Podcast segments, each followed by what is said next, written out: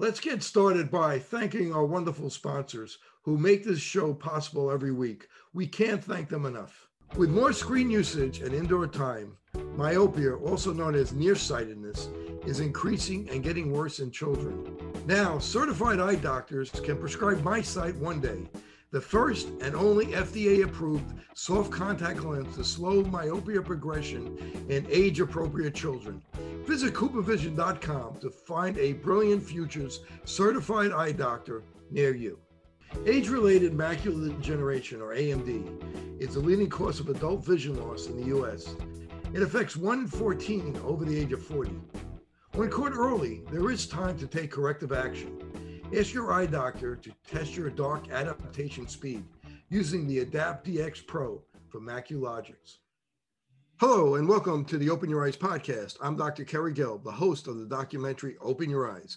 Please visit the film's website at openyoureyes2020.com, featuring interviews with more than 50 optometrists from around the country, sharing information on eye care and eye disease. If you're new here and you like our interviews, press like, subscribe, share, and hit the bell to get notifications of great new interviews. Also, please leave comments. The CDC estimates there are up to 3.8 million sports and recreation concussions per year in the US. Effects are usually temporary, but in some cases could last for years. 10% of all contact sports athletes sustain concussions yearly, and brain injuries cause more deaths than any other sports injury. Studies show approximately 70% of concussion patients have vision issues, including poor eye coordination, sensitivity to light, blurred, and or double vision. Today's guest, optometric physician Dr. Len Messner is a world leader in research and diagnosis of traumatic brain injury. Dr. Messner is the Vice President for Strategy and Institutional Advancement and holds a full professorship at the Illinois College of Optometry. He is a member of the advisory board of the Concussion Legacy Foundation and serves on the Concussion Research Committee of the North American Academy of Neuro-Ophthalmology. He is the author of numerous peer-reviewed publications and textbook chapters, and he is a 23-time recipient of the Professor of the Year Award at the Illinois College of Optometry. Dr. Messner, thank you for joining me today. Thank you, Kerry. It's a pleasure to be with you. So, Dr. Messner or Len, you know, you know, concussion is very confusing. It's it's full of alphabet soup. Can you please explain to us the difference between a TBI, a concussion, an MTBI, and CTE, and what each stands for? Sure. Uh, TBI stands for traumatic brain injury, and we think of that as an umbrella term. So, uh, concussion falls under the rubric of traumatic brain injury to a certain extent. Uh, CTE or chronic traumatic encephalopathy also falls under that category. But to a large extent, concussion historically is thought of as being, uh, shall we say, a mild form or a more mild form of traumatic brain injury. Now, that, of course, is a relative term. There is no such thing as a mild traumatic brain injury because you have damage to uh, you have damage to neurons, you have damage to axons, and uh, as, as, this goes on, uh, it can lead to irreparable damage to the brain as well as uh, irreparable uh, decline in neurologic function. So um, that I think is you know probably the most important thing to say is that this term, that concussion is a mild form of traumatic brain injury, is, is a bit of a misnomer. Uh, any damage to the brain is significant and should we and, and should be avoided at all costs. Now, chronic traumatic encephalopathy is a little bit different. Chronic traumatic encephalopathy is really the uh, the, the consequence of many repetitive blows to the brain where there is a neurodegenerative process, the hallmark of which is the accumulation of a substance called tau, T-A-U. And tau is a protein. It's a binding protein that's found within neurons. It's found within axons, and it essentially holds axons together. But when axons are stretched very, very rapidly, this leads to intracellular damage.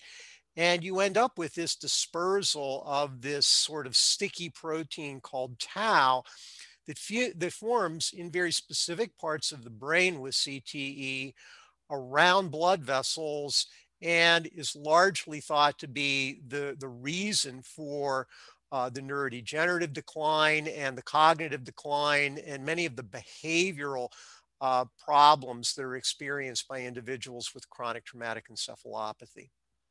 There have been a number of very famous athletes, specifically football players, who have donated their brain and they have found the tau. Can you tell some of those stories? Yeah, much of this goes back to work that was done uh, in the early 2000s, and uh, to a certain extent, that's how I got into this. Was uh, my association with Chris Nowinski, Dr. Chris Nowinski, and others at the um, at the Center for the Study of Traumatic Encephalopathy at Boston University, um, where uh, uh Dr. Nowinski and, and, and his, um, his mentor, Dr. Ann McKee, uh, Dr. McKee was one of the first individuals to be able to develop a staining technique in order to identify these structural abnormalities or the presence of tau within the brain of individuals with chronic traumatic encephalopathy. Um, and it, it's interesting in, in, that not only does tau accumulate in the brain, but it accumulates selectively in certain areas, such as the more the frontal parts of the brain and a part of the brain called the hippocampus. And these are responsible not only for um, not, not only for memory and cognition, but also for what is termed executive function. Executive function is largely our ability as human beings to distinguish right, right from wrong and, and not act out on our emotions. And that is a very common problem of, in, of individuals with CTE is that they lose that regulator. They, they, they lose that executive function. They're, they're, they're very quick to anger, which uh, tends to be one of the earlier signs of CTE and uh, that it hits the frontal part of the brain, I guess it's because that's the part of the brain that there's a lot of trauma to. Uh, yes, that that's that's that that that that certainly is true. Um, the interesting thing is where where the protein forms is at the base of these these indentations in the brain called cortical sulci and and that to a certain extent seems to be a matter of physics that if you have a if you have a force that is being impacted against an object that's curved it's going to it's the, the the greatest intensity of the force is probably going to go toward the curved area and that may that may explain why not only is this frontal vulnerability uh, but also why this deposition occurs at the base of these cortical sulci. Now, interestingly enough, um, you know, this is you know what has led us to be looking at eye movements, um, you know, in in the setting of traumatic brain injury, is that this part of the brain not only is essentially one of the hallmark areas for CTE, but it also is responsible for, for governing eye movements. And, that, that's where there's a lot of very exciting research going, uh, particularly with as it relates to concussion and, and the ability to screen for concussion, looking for abnormal eye movements. If you could tell the story of Dave Duerson and Junior Seau and maybe some other famous athletes who have donated their brain, who, who have gone through this. Sure. Um, Dave Duerson, of course, was um, a standout uh, player for the Chicago Bears, uh, specifically was part of the 1985 Bears uh, Super Bowl champion team. Uh, he um, was, uh, you know, he had the reputation for being a very aggressive hitter as a defensive back. Uh, and then following his retirement from the NFL, he became very successful in, in business. And over a period of a number of years, um, he began to show signs of abusiveness uh, toward his family as well as his friends. He made bad business decisions and ultimately the business uh, uh, declared bankruptcy and then uh, ultimately mr duerson uh, committed suicide and, and, he, and, he, did so uh, in a very unique way he, he shot himself in the chest and his suicide note specifically indicated please please see that my brain is given to the NFL's brain bank. So he made a conscious decision uh, to end his life, but to do so in a way so that his brain could be uh, could, could, could be studied. And indeed, he was found to have advanced. Uh, his brain was studied uh, at Boston University.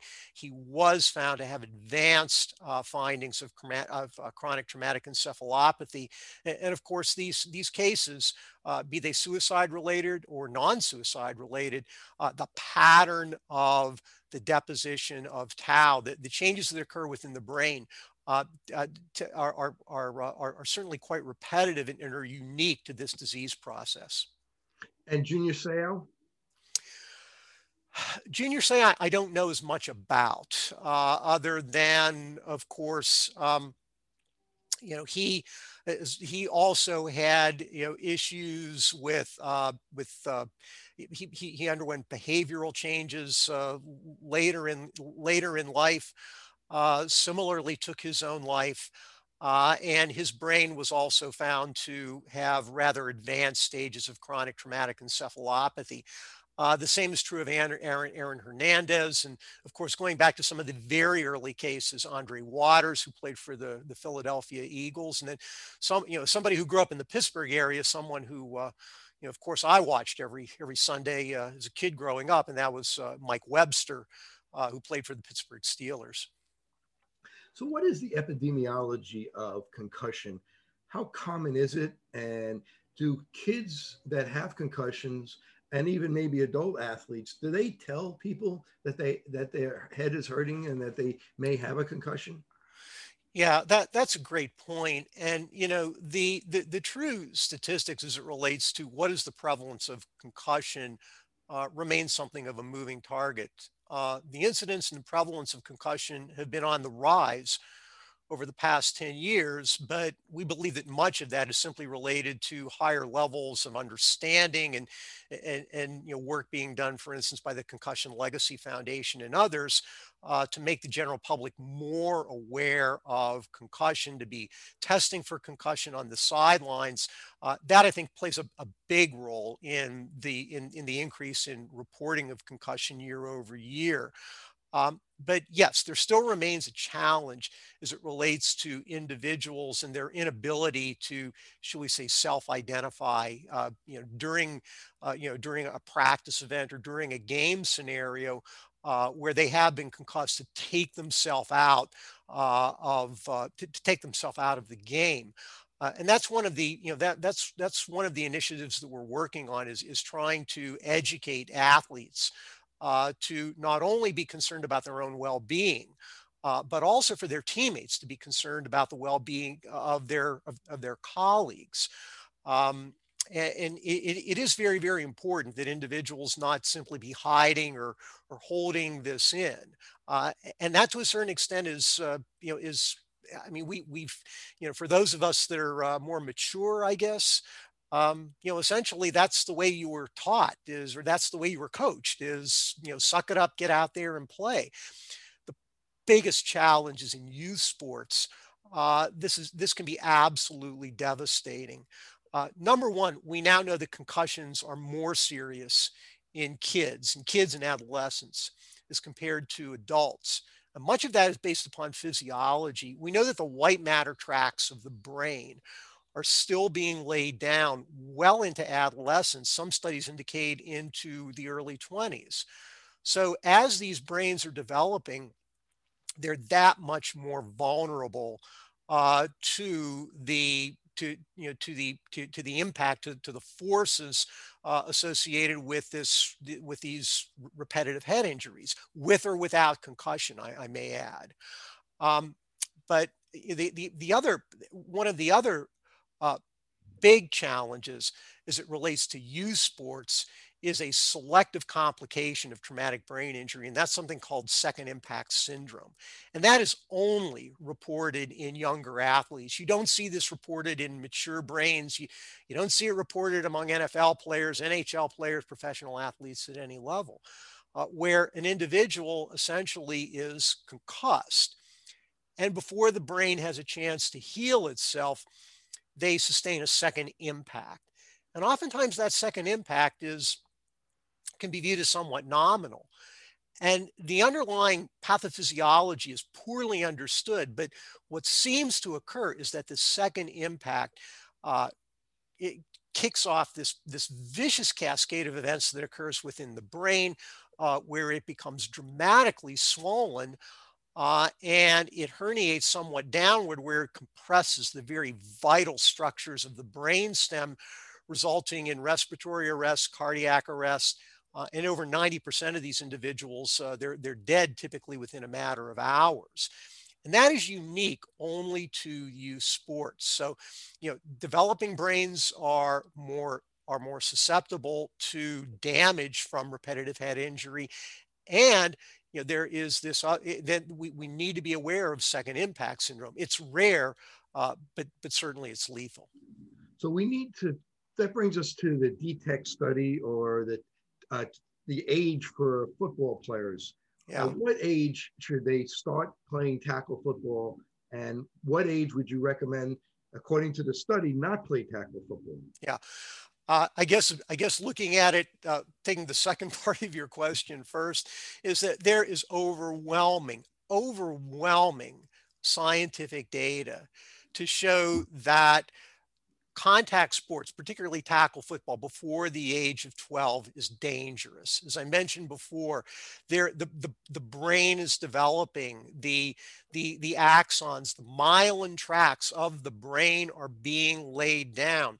So that repetitive head injury uh, for individuals with these developing brains, uh, this in turn uh, can contribute to many long-standing uh, cognitive, uh, psychological, and other problems later in life.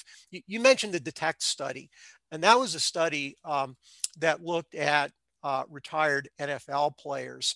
And they did a series of cognitive tests and essentially stratified them or broke them down based upon the findings as to when they began playing tackle football.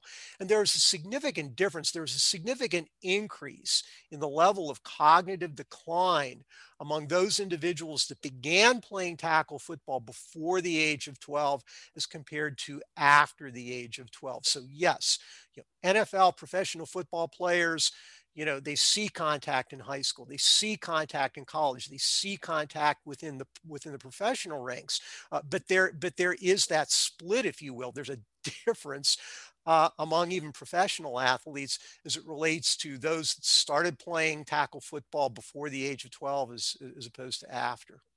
And there's been a study that showed that football players are hit over 80 times with uh, 60 g's and and that and the average is like an 80 G impact, where a box where a punch from a boxer is about 60 G's, and the space shuttle is about three or four G's. Can you talk about that for a minute?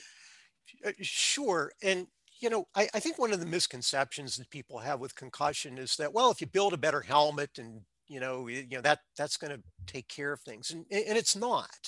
Uh, helmets were designed to mitigate and, and, and, reduce the likelihood of skull fractures, and, and they do a really good job of that. But concussions should not be thought of as a bruise of the brain where, where the brain essentially you know gets bruised it, it, it's nothing like that at all it's a rapid stretching of axons and, and axons are those you know eh, the are, are those are you, we, we can think of them as being like the neurocircuitry of the brain that can that connects one part of the brain to the other. And the way I describe it to my patients is that we can think what, what happens in the setting of concussion is to think of an axon as being like a rubber band, is that when it, it, either uh, due to a direct blow to the head or a whiplash injury, you get this very rapid stretching of the axons. And they come back when they come back they essentially look fairly normal uh, if one were to do something of an alta uh, of a of a macroscopic evaluation. But microscopically there are changes. There is this disruption of the microtubular arrangement. As i mentioned before uh, as this happens over and over again there is this dispersal of tau which is the hallmark for chronic traumatic encephalopathy but that's really what happens in the setting of uh, concussion. So it, it, it, and it's not even just concussion, but it's, it, it it's it's repetitive, what are now termed subconcussive blows. So individuals that you know are involved in collision sports where there's where there's repetitive head contact over and over and over again, that ultimately takes its toll. And again, getting back to, to youth sports, I, you know, I, I mentioned the issue of myelin being laid down well through adolescence, this devastating uh, scenario of, uh, of, of, uh, of, second impact syndrome. The, the, other thing we need to remember is that professional athletes uh, consent for themselves. Um, yes, they need to be educated, but at the end of the day, they make their own decisions. Uh, kids don't. And, and, and that's why I, I think it's important for doctors, for parents, for, for everyone that's involved in youth sports to, to recognize this is that uh, it, the brain is to be protected at all costs. And, and it's really our responsible as educated individuals uh, to, to, to protect the kids of our society. I mean, knowing what you know now, being one of the leaders in the world in, in concussion, if you had a, a son that wanted to play football, what would you do? How would you handle that? Yeah, that's a great question. And believe me, I've been asked that many times. Um, I never had to deal with that. I had a, I, I have a, I have a daughter. She's, uh, you know, she's, uh, you know, she, she's grown and moved on mm-hmm. now. And, uh, you know, she did not uh, uh, play, you know, collision sports uh, growing up. Um, I, I don't believe that I would dissuade uh, a child of mine for playing collision sports. If, if that's what they wanted to do and that was their passion, I, I would support them. I, I would certainly educate them. And, you know, knowing what I know, knowing what we all know uh, now, um, to be much more vigilant as it relates to uh, what is you know what are the protocols particularly as it relates to practice um, not a lot of people know this but you know i believe in the last collective bargaining agreement of the nfl uh, one of the bargaining uh, chips by the players union was to drastically reduce the number of full contact sessions during an entire year of an NFL season. And there are only a handful.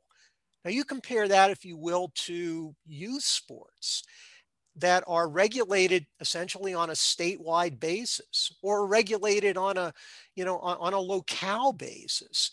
Um, it wasn't too terribly long ago that, for instance, in high school football, you know, you could be out there banging heads all you wanted to. There, there was very little oversight. So my, my, my point is I, I you know would I would I say no you you can't do this I, I don't think that I would but but but I do think that I would be uh, a pretty good policeman and, and want to know an awful lot about uh, you know how, how our practice is being conducted? And, and one more point about that. This this fallacy that you need to be able to hit in practice in order to survive or tolerate a hit during a game is is is is is, is purely is purely fiction. I, I know that in talking to retired NFL players, uh, they've made this point very very clear to me, and that is at a competitive sports level. If you if you if you're looking at football, for instance, that if you really want to train your team to to win, don't have them hit in practice independent of concussion and traumatic brain injury, higher risk of orthopedic injuries. Um, in addition to that, you're, you're, you're stealing time from more aerobic training, which is going to give them better stamina, which is going to make them perform better in the game. So certainly there are guidelines now uh, at the high school level, certainly at the college level, uh, so as to be curtailing or even eliminating full contact uh, uh, drills during, during practice. Uh, but not only is does it make sense medically, but you'll win more games if you do that. I've seen studies that show that there are more concussions that happen in practice than even in the game. Is, would you say that would be true? Yeah, there there is data certainly that that, that supports that, and I think you bring up an excellent point that way because um, you know, while regulating games largely is a function of you know what are the you know the rules and regulations of the game uh, the regulation of practices are, are, entirely under the control of the athletic departments of the coaching staffs. Uh, and again you know, the better teams are not are, are not hitting during practice. It, it, it's not necessary not only does it contribute to uh, to to the to the burden of concussion, uh, but you have a multitude of other orthopedic injuries that essentially uh, that, that essentially takes these athletes off the field. What uh, sports cause the most concussions? I assume it's probably football, and next would be female soccer. Yes, you're, you're, you're absolutely right. Um, you know, if you look at if you look at high school athletics, uh, number one is boys football. Number two is is is female soccer, and, and female soccer is is is an interesting um, is is an interesting subject because there are um, there are a there are a number of ways that the brain can be damaged playing soccer. Now, purely as it relates to concussion, um, it seems that um, the most the, the, the two most common ways that soc- all soccer players are, are concussed are either head-to-head contact where they're both going up for a header and they're you know and they're and they're and they're they're hitting each other uh, but also head to ground. So more those those direct blows to the head seem to be uh, the most seem to be the most common cause of concussion. Um, but in addition to that you've got the headers. And um, as further it, it, the science is bearing out now that there is significant concern as it relates to the you know, the the the you know the, the the the the the potential damage to the brain as it relates to headers and repetitive headers. And and that for instance is is why uh, you know, the, the, the, the preeminent youth soccer leagues now essentially have, uh, have changed their guidelines altogether as it relates to, you know, we, we, talked about, you know, the, the age of being, uh, the, the age of allowing individuals to play uh, tackle football. The, the same is, the, the same is true of headers. Uh, and it's for exactly the same reason this whole issue of damage to developing brains. One other thing that I'd like to mention as it relates to, to women and, and, um, and, and children, and that is that the neck musculature is not as well developed as that that is seen within, shall we say, mature men. The sternocleidomastoid muscle, the, the, the trapezius muscle, it's that musculature is not as, shall we say, robust. So it's it's more difficult for women and children to essentially stabilize their head if they are subjected to a blow. And it doesn't have to be a blow to the head. It can be a blow before below the head resulting in, in a whiplash injury. So it's that it's that inability to stabilize the head that leads to these this rotational acceleration that occurs within the brain that also contributes to this rapid stretching of axons. So my point there is it's not just a matter of a direct blow to the head, but also these whiplash injuries where you get this rapid stretching of axons. And certainly the whiplash injuries seem to be more problematic in both women's sports as well as in youth sports. We mentioned tau before, and we see that in Alzheimer's patients. Now, there's a there's a feeling that tau is actually a prote- it's protective in Alzheimer's patients, uh, that it's actually coming into the brain as a protection, but maybe it's it's not so much a protection, almost like the new blood vessels coming into the macular to try to protect the macular, but they're weaker blood vessels in macular degeneration. And how does Alzheimer's and concussion relate? How are they similar when it comes to tau? And what is your feeling about tau? Is tau protection? Yeah. Is it protective or is it something that causes damage? Yeah. I, I don't know that tau is, is necessarily protective. Uh, there is there is good evidence to suggest that tau, um, that, that the accumulation of tau, at least within certain areas of the brain, is is neurotoxic. Uh, that and and and that that's what leads to this the, the, this this cascade of neurodegeneration uh, that is part and parcel of chronic traumatic encephalopathy. CTE and Alzheimer's disease are distinctly different neurodegenerative disorders. Uh, first of all, the locate both have tau and beta amyloid deposition, but the relative presence of each is is different. With, with CTE, it's more tau. Uh, there's more of a preponderance of tau as, as, as compared to beta amyloid plaques. Uh, the, the location is, is, is different. Um, I mentioned that with CTE, it's predominantly the frontal areas of the brain as well as the mesial aspect of the hippocampus that, that tend to be preferentially involved. And then the layers of the brain where you have the deposition of tau is, is different between CTE as compared to Alzheimer's dementia. So while there are similarities, uh, there are structural differences uh, in the brain comparing CTE uh, versus Alzheimer's. Also, the Alzheimer's population, they, they, they tend to be um, a bit older as they begin to experience symptomatology as compared to individuals with CTE.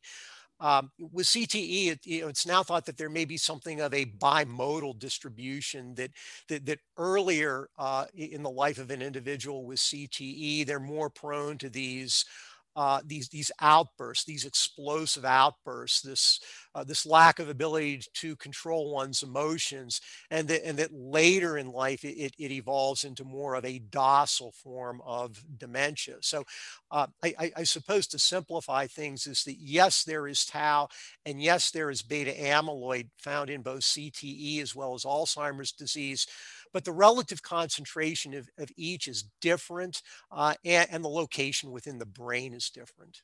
So Tanzi did some work about beta amyloid being protective. Is there is is there anything about that that you feel may be protective or not really?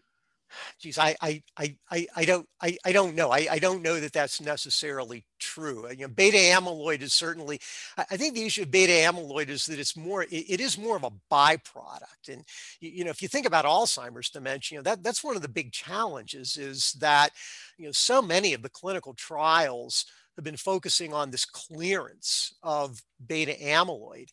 And, um, you, you know, it, it may be that the horse has already left the barn uh, at that point. And you know, similar, you know, this, the, the same may be true with with CTE, in that it, it, really is a matter of getting back to the basics of, of what is causing this. You know, we know that with CTE, you know, there's one thing that all individuals have in common, and that's repetitive head trauma. You know, not just the isolated concussion, but repetitive head trauma. And getting back to what I mentioned before, these subconcussive blows or subconcussive impacts. Um, trauma, uh, uh, uh, head trauma does play a role uh, in the development of Alzheimer's dementia as well.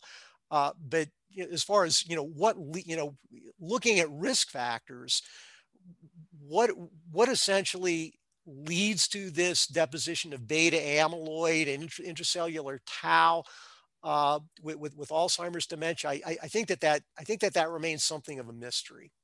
Bringing up risk factors, people who are at higher risk for getting concussed, uh, they sometimes talk about ApoE. Yeah. What's your feeling about that? What is ApoE as a genetic factor? If you could explain that and how it relates to cholesterol. Sure. Uh, the APO, the the APOE4 allele um, is a segment uh, within our DNA uh, that if you have this genetic mutation, shall we say, it puts you at risk for certain things.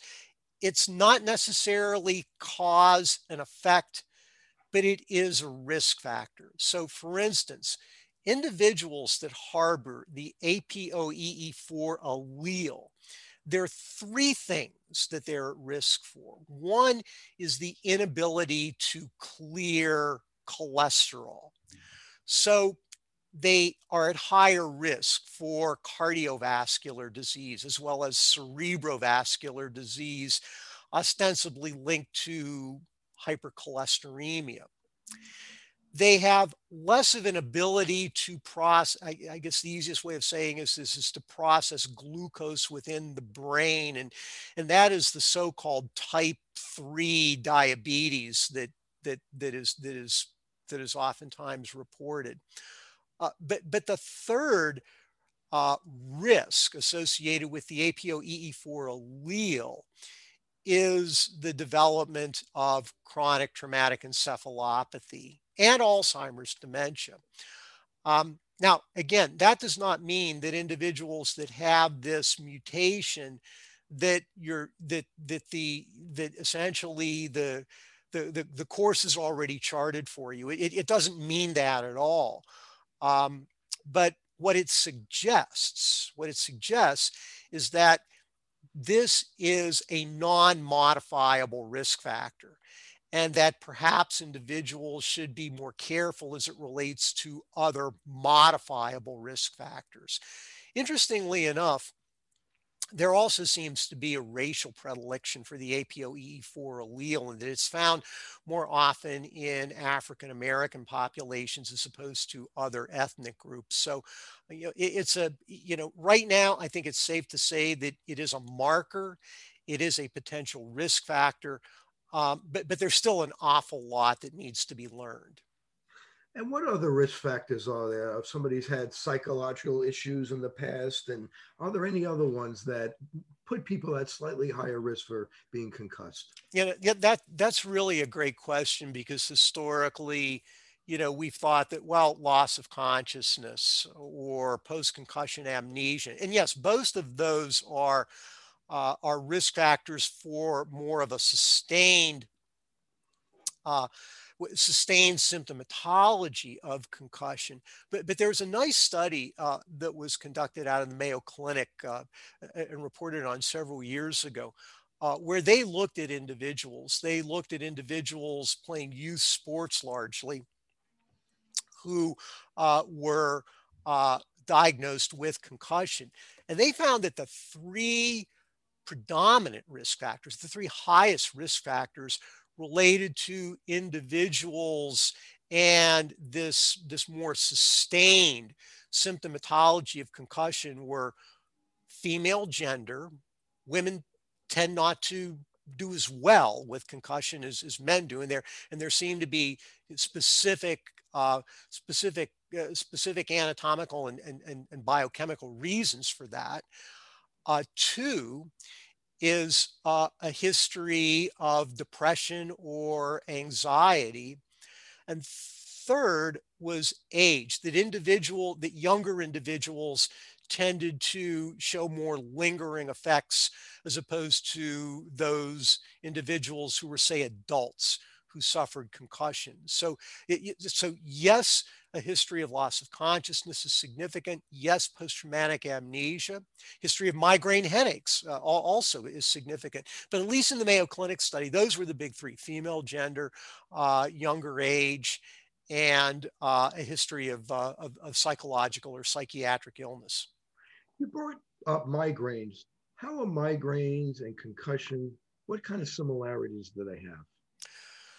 You know, that, that that's a that's a really great question because there are the, the similarities abound. I'll, I'll, start with that.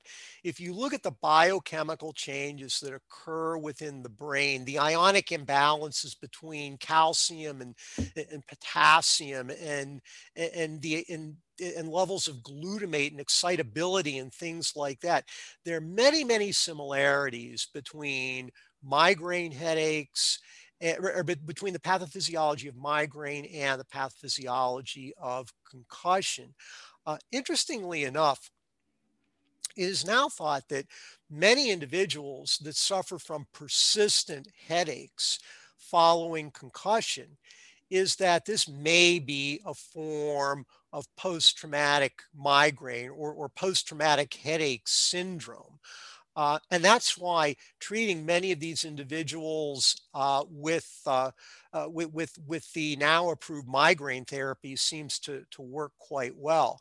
Uh, I, I, I just like to preface that by saying that the good news with concussion is that the vast majority of individuals, if they are rested properly and they don't get back into the swing of things too quickly, is that is, is that about 80% are pretty much recovered within two weeks. So, so that's good in that uh, in, in that Herculean measures do not need to be applied. You know, rest, uh, uh, uh, some form of analgesia, um, you know, that's what works best as it relates to most individuals that have suffered a concussion. But for those individuals with persistent post-concussion uh, symptoms, what, what, is, what is commonly referred to as post-concussion syndrome, certainly the chronic headaches or the chronic daily headaches are fairly common. Uh, and, and, there, and there's ample information now to suggest that many of these individuals are, are, are probably suffering from a form of post-traumatic migraine. So let's talk about the symptoms for the non-ocular symptoms first of concussion. You break it up into different categories of cognitive, emotional, sleep, headaches, etc. If you can go into the different symptoms, and then we'll talk about the eye symptoms after. Sure. I, I think you pretty much just just nailed them. Uh, certainly, headache is very, very common. Um, the, the thing with headache and concussion is that in some individuals there can be a delayed effect. So not everyone is, who's concussed uh, during an athletic event is immediately going to suffer a headache. Sometimes there is that delayed effect of say several hours or, or even a day, but, but headache certainly is very, very common. Um, depression abnormality, mood imbalance. Uh, you mentioned sleep disorders. Um, uh, this can go both ways. Uh, sometimes uh, individuals that are concussed, uh, they sleep very little or they sleep uh, a lot. Frankly, in the early, you know, the first couple of days, sleeping a lot can, can be a good thing. as it's putting the body at rest, both from a physical standpoint as well as from a cognitive standpoint. Uh, but but but th- those I think are you know are, are, some of the more common you know this persi- you know th- this feeling of, uh, of of being a bit off axis, uh, being in a fog. I think a very good way of describing it, you know, and an easy way of you know determining if you ask a, a group of ten people, uh, of have they ever been concussed, um, you ask that question initially and you know maybe a couple of hands will go up. If you ask it a different way and say you know wherever struck in the head or had a whiplash injury where you quote unquote had your bell rung uh, a lot more hands are going to go up. And, and that phenomenon that is commonly described as having your bell rung that's a concussion.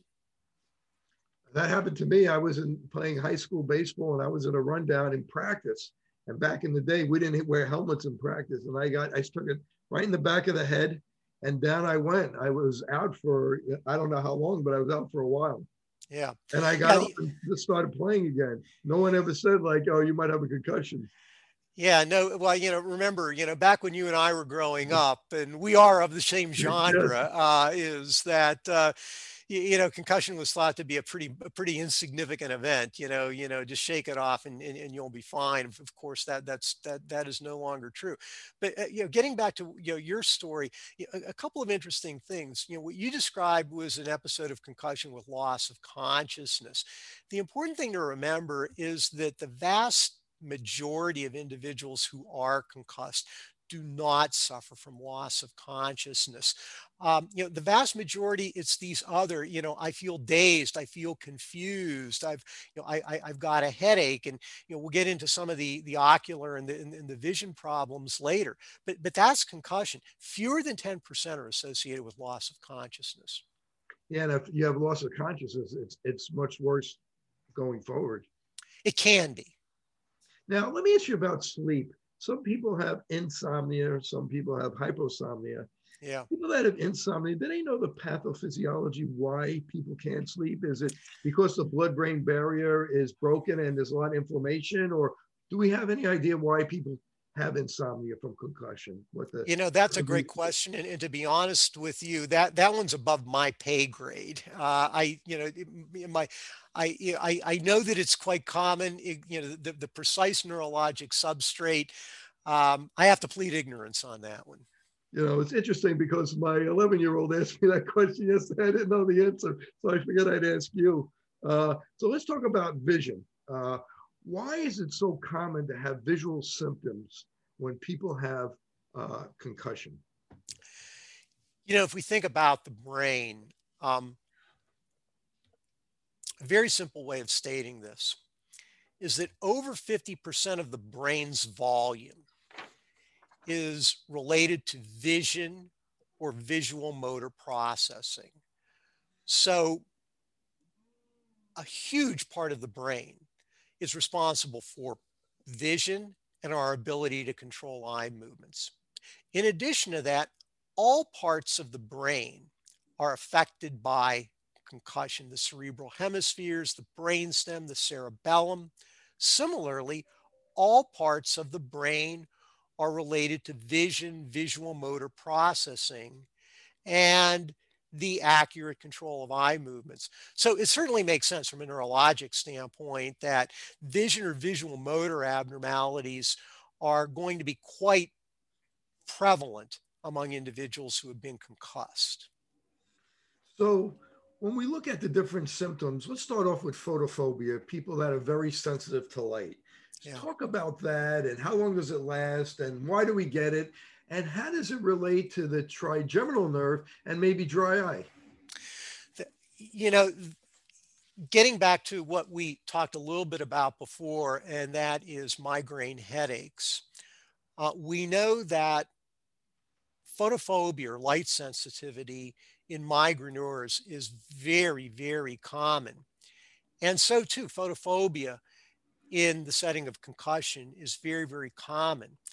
And there is evidence to suggest that at least in some individuals, that it's a common mechanism it's a common pathway. You know as you've just said the the the trigeminothalamic arc uh, that you know that that that, that may be uh, responsible at least for an element of the photophobia among individuals with concussion as well as individuals with migraine but you know, getting back, you, you brought up the point of dry eye, which is really fascinating.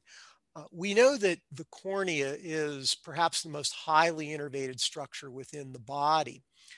And of course, it's innervated by the first division of the trigeminal nerve. Um, but as it relates to head pain, of course, the trigeminal nerve is Grand Central Station in the context of head pain, particularly with migraine headaches. And, you know, if we think about even minor irritation of the cornea, subclinical irritation of the cornea, uh, that may be significant in setting off a brain that has already been sensitized as a result of concussion or an individual who has migraine headaches.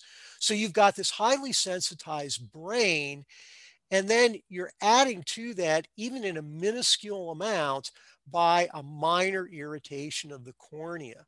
So that's something that over the past couple of years, uh, I've become much more tuned in on.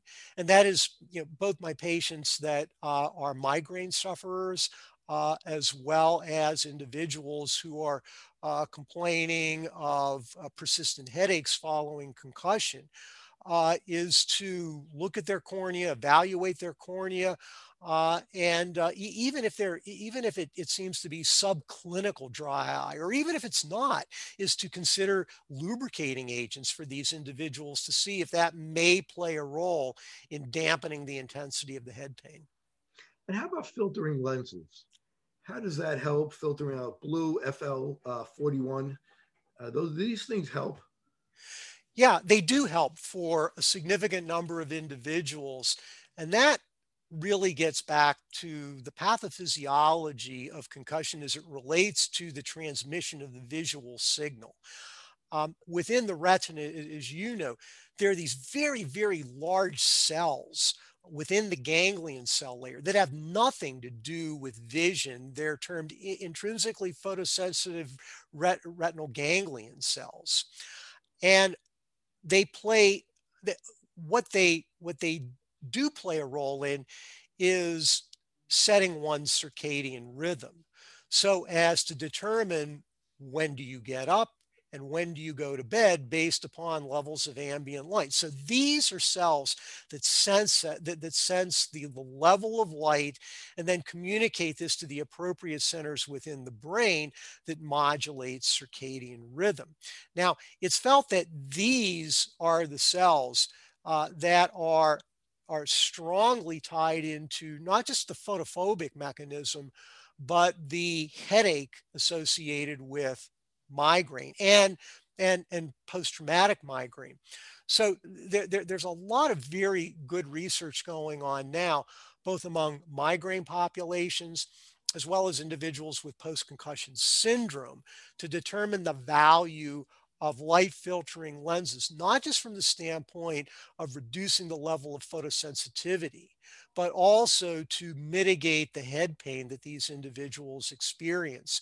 Uh, there's a very, uh, there's a, there's a fascinating study out of the University of Utah several years ago that actually that, that, really determined that there was something of a bimodal spectral sensitivity that both lower and higher wavelengths of light may maximally stimulate these intrinsically photosensitive retinal ganglion cells. And that by creating a lens that selectively knocks out the, the low and the high pathways, that that, that may be you know, should we say the holy grail to to minimize uh, you know these the, the the the you know not just the photophobia but but to but to minimize the uh, you know the, the headache that's that, that's tied into this pathway but, but yes, de- definitely looking at light filtering lenses, and you know there are many that are out there. Um, you know the computer gaming glasses, which uh, I've looked at, and I, I, think I think they're they're really just sophisticated yellow lenses. I could be wrong. Uh, you mentioned the FL41 lenses uh, that have been uh, suggested to be effective for for migraine headaches. Uh, yeah, I think that those are all good options, and I think that they're reasonable options uh, to uh, you know, to suggest for individuals, you know, particularly with post-concussion syndrome and, and, the persistent headaches and the photophobia. What do the FL41s uh, filter out? What what wavelength do we know, and and how do they help?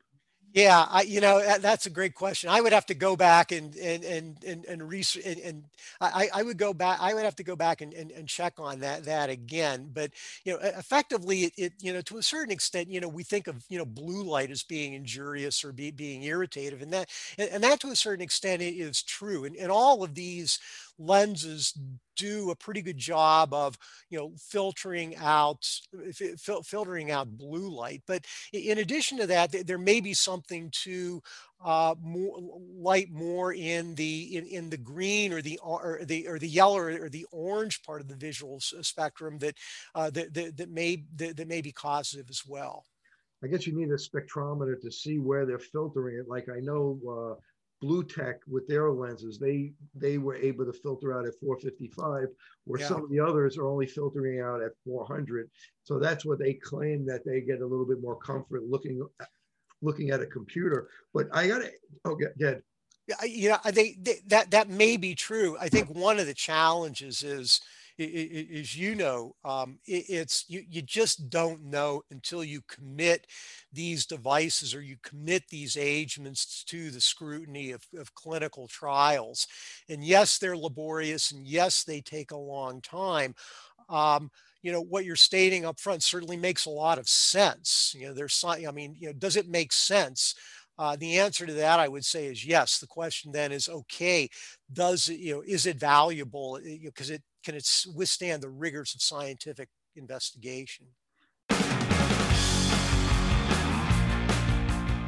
Fitting multifocal contact lenses presents a big opportunity to meet patient needs while growing your practice. Alcon is your partner not only with our innovative portfolio, but through e learning.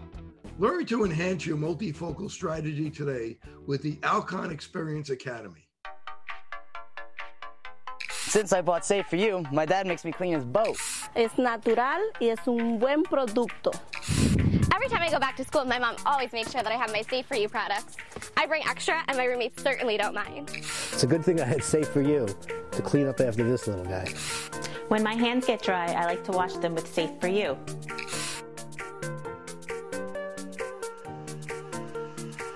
And most importantly, the reason why I buy Safe for You is because it's safe for me and you.